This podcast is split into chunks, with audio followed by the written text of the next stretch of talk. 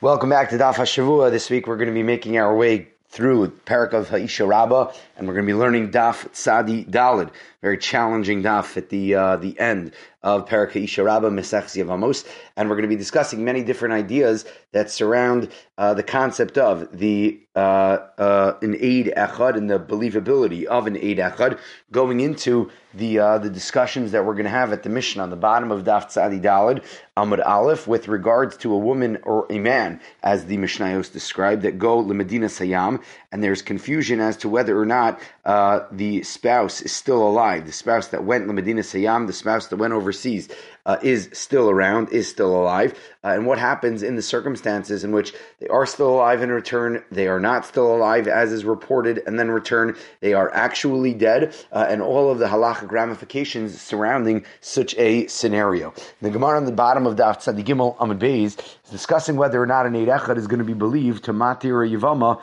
to uh, to the oven. And the Gemara says that this is not even a question because the woman herself is going to be believed based on the Mishnah on Daf Kuf Yadalid. That Mishnah over there teaches us that when a woman says her husband died and she's ready to move on, so the Mishnah says that she's believed and can get remarried. So the real question really is whether we let her be Muteris Lashuk when somebody testifies that her Yavam died. The Gemara wonders what the reason is that we would believe her. Why does she have Ne'emanis? So the question that Din uh, does Din accept this testimony, um, this Edus, so that she does not require Yibam and she can be Muteris Paris Lashuk, she can go ahead and she can marry whomever she wants. So the Brisa tells us that she is not believed to say that her Yavam died. Uh, and she's not able to go ahead and be Muteris Lashuk, and she isn't believed either when she says her sister died in order to be able to marry her sister's husband. The Gemara comments that an Eid Echad is actually specifically left out over here. The Gemara never mentions anything with regards to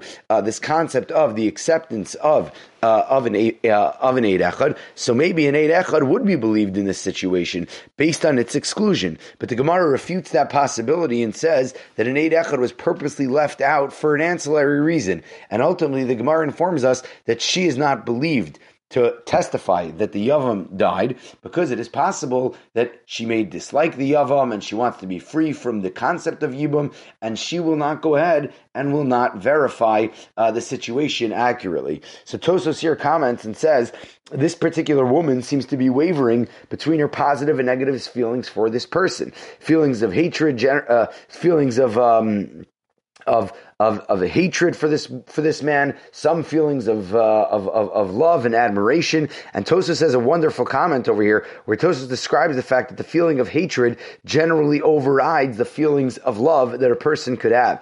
Tosos uses a beautiful language, Gidola Sina Hasonos Me Ahava Ha'ohavos. And Tosos tells us that the power of hatred, the power of Sina, often is greater than the power of love. And Tosa says that maybe this is really what this woman is falling into. She hates this Yavam so much and she wants nothing to do with him. Rabbeinu Yonah in Brachos and Daf Chaf Aleph, Amad Aleph in the Dapei HaRif comments that even uh, every relationship that we generally have in our lives is uh, could be uh, under the category of what's referred to as a love-hate relationship, but we can't love and hate equally at the same time when it comes to our relationships between people. However, says Rabbeinu Yonah, when it comes to Hakadosh Baruch Hu, when it comes to our relationship with Hashem, so we have dual feelings, feelings of Ava and feelings of Yira. Those feelings of Ava and Yira can certainly take place and occur simultaneously based on the pasuk in Tehillim where we describe Ivdu es Hashem biyira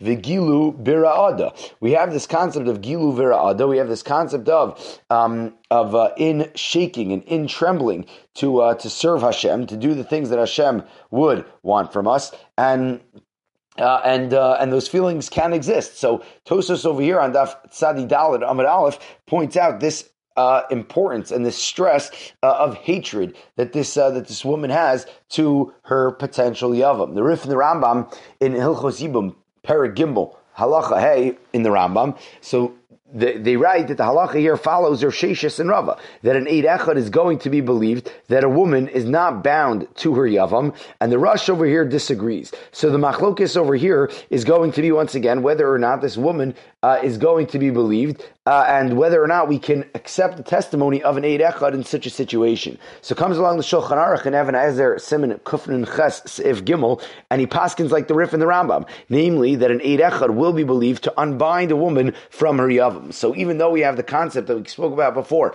Api Shnayim Edim, Yakum Davar, generally we need two Edim for something to be upheld, for a uh, for a um, concept to hold weight. So over here, however, when it comes to unbinding a woman from her yavam, so we do accept the testimony of an Eid Echad. The Mishnah on the bottom of Daf Tzadi Dalit Amad Aleph goes on and discusses a case like we began with in our brief introduction, where a man whose wife travels the Medina Sayyam. So you have a husband who's standing at home and his wife goes ahead and she travels overseas for whatever reason it might be, for business, for pleasure, however uh, whatever might be going on, and they come back and they tell this man that his wife died. So he gets testimony, whether or not it's from one person, whether or not it's from two people. So Rashi discusses this, and he goes and he marries his late wife's sister.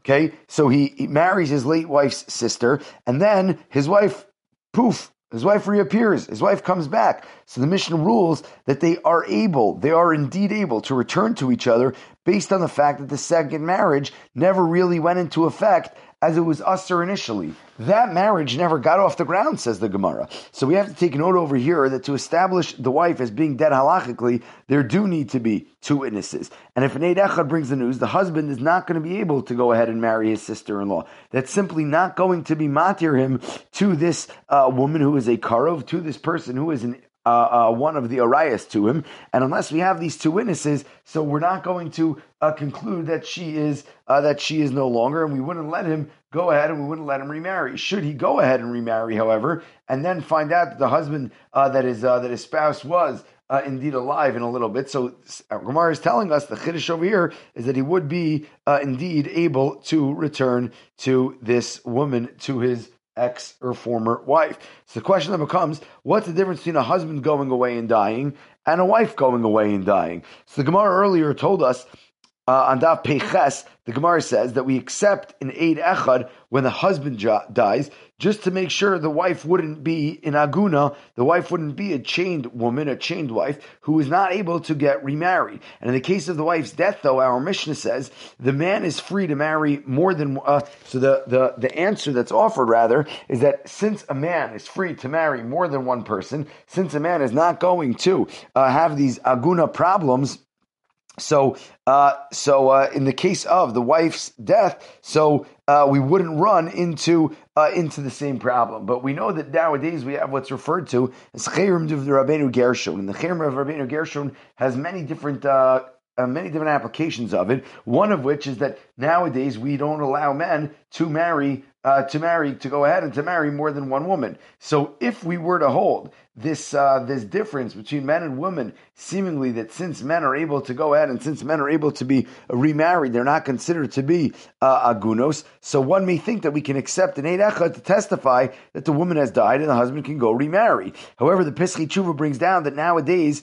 Um, this is uh, this is uh, this is going to be assur, and even uh, uh, uh, nowadays an Eid Echad would not be enough to permit a husband to go and marry his wife's sister. And obviously, we're referring over here to all of the arayos that are uh, that are spelled out in the Torah in Parshas Acharei Mos. So all of these arayos and when they're going to be uh, permitted uh, after, in the absence of the person who made uh, uh, them in erva to you. So that's really what our Gemara is discussing over here. So this person could be uh, assur to you for many which reasons, uh, and what we have, uh, what we're discussing over here is is this uh, is this concept in which um, this concept in which we have a uh, uh, one of the Arayos, that Arayos, that member of the Arayos family was only briefly introduced to you through blood. The relative who made that person one of the arayos is now no longer. That person has now died. And what is our relationship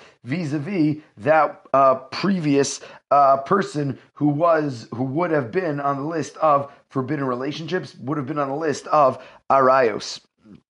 The Mishnah concludes. The Mishnah goes on to tell us with a statement that's made by Rabbi Yossi, where Rabbi Yossi tells us that anybody who's going to disqualify others is going to disqualify himself as well. And anybody who doesn't disqualify others is not going to disqualify himself. This Mishnah is going to be explained in much more detail on Daf Tzadi Amud Beis, but that means that although it's true that if Adam would come and say to a man, Your wife in Medina Sayyam died, and he goes and he marries the sister, and then his wife shows up, that he can go ahead and he can remarry his first wife. And there um, and there would be a time that uh, uh, sorry, he would go ahead and he'd be able to marry his uh, marry his wife. But the Gemara is going to describe that there would be a time that he actually would not be able to marry his wife. So what's the case? How so? What does this look like? So in a complicated discussion, the Gemara says the following: that if the sister-in-law who he just married was also married and her husband was B'Medina Sayyam as well, and then the Adim say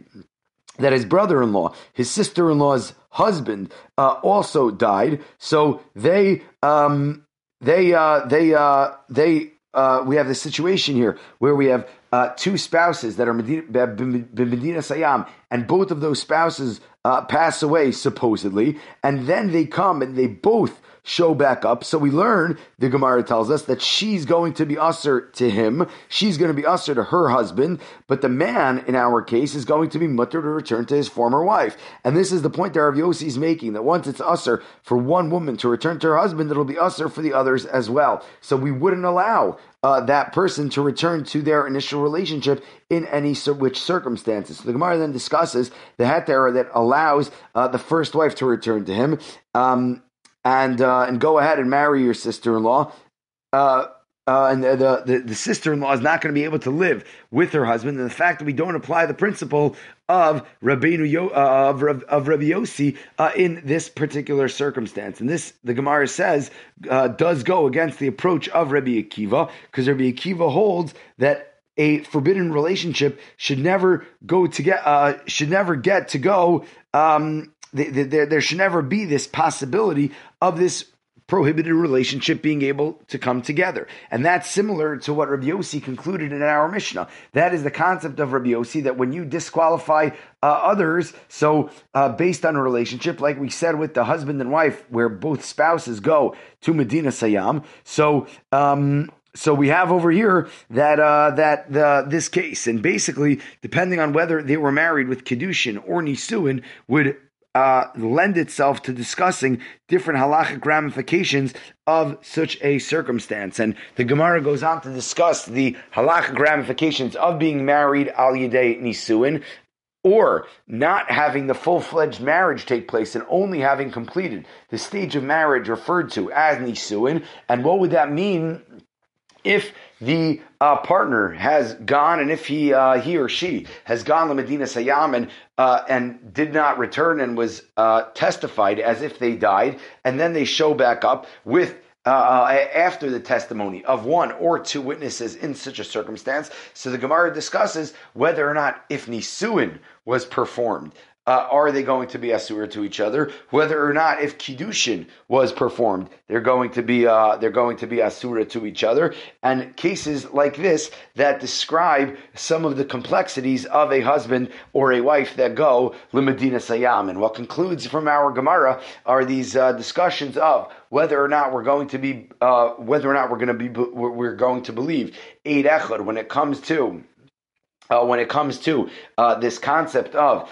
uh, Yibum, this concept of a woman who goes to Medina Sayyam, the Shulchan Aruch that we quoted, the Rif and the Rambam that we said earlier, with regards to whether or not the Eid is going to be believed, to mati a woman, Lashuk, to allow her to marry uh, whomever she decides to marry. And uh, all of these discussions take us down to the bottom of Daf Tzadi Dalid Amud. And as we uh, have just a few more daf in the parak of Ha'isha Rabbah, so certainly Uh, we are uh, in the crux of Sechsivamos. So many uh, discussions over here that seem uh, that seem esoteric, that seem foreign, but um, with uh, with a little bit of effort, so we can definitely make them practical, and we can do our best to try to understand them in a practical fashion. That is Mesech Yevamos Daf Tzadi Dalad.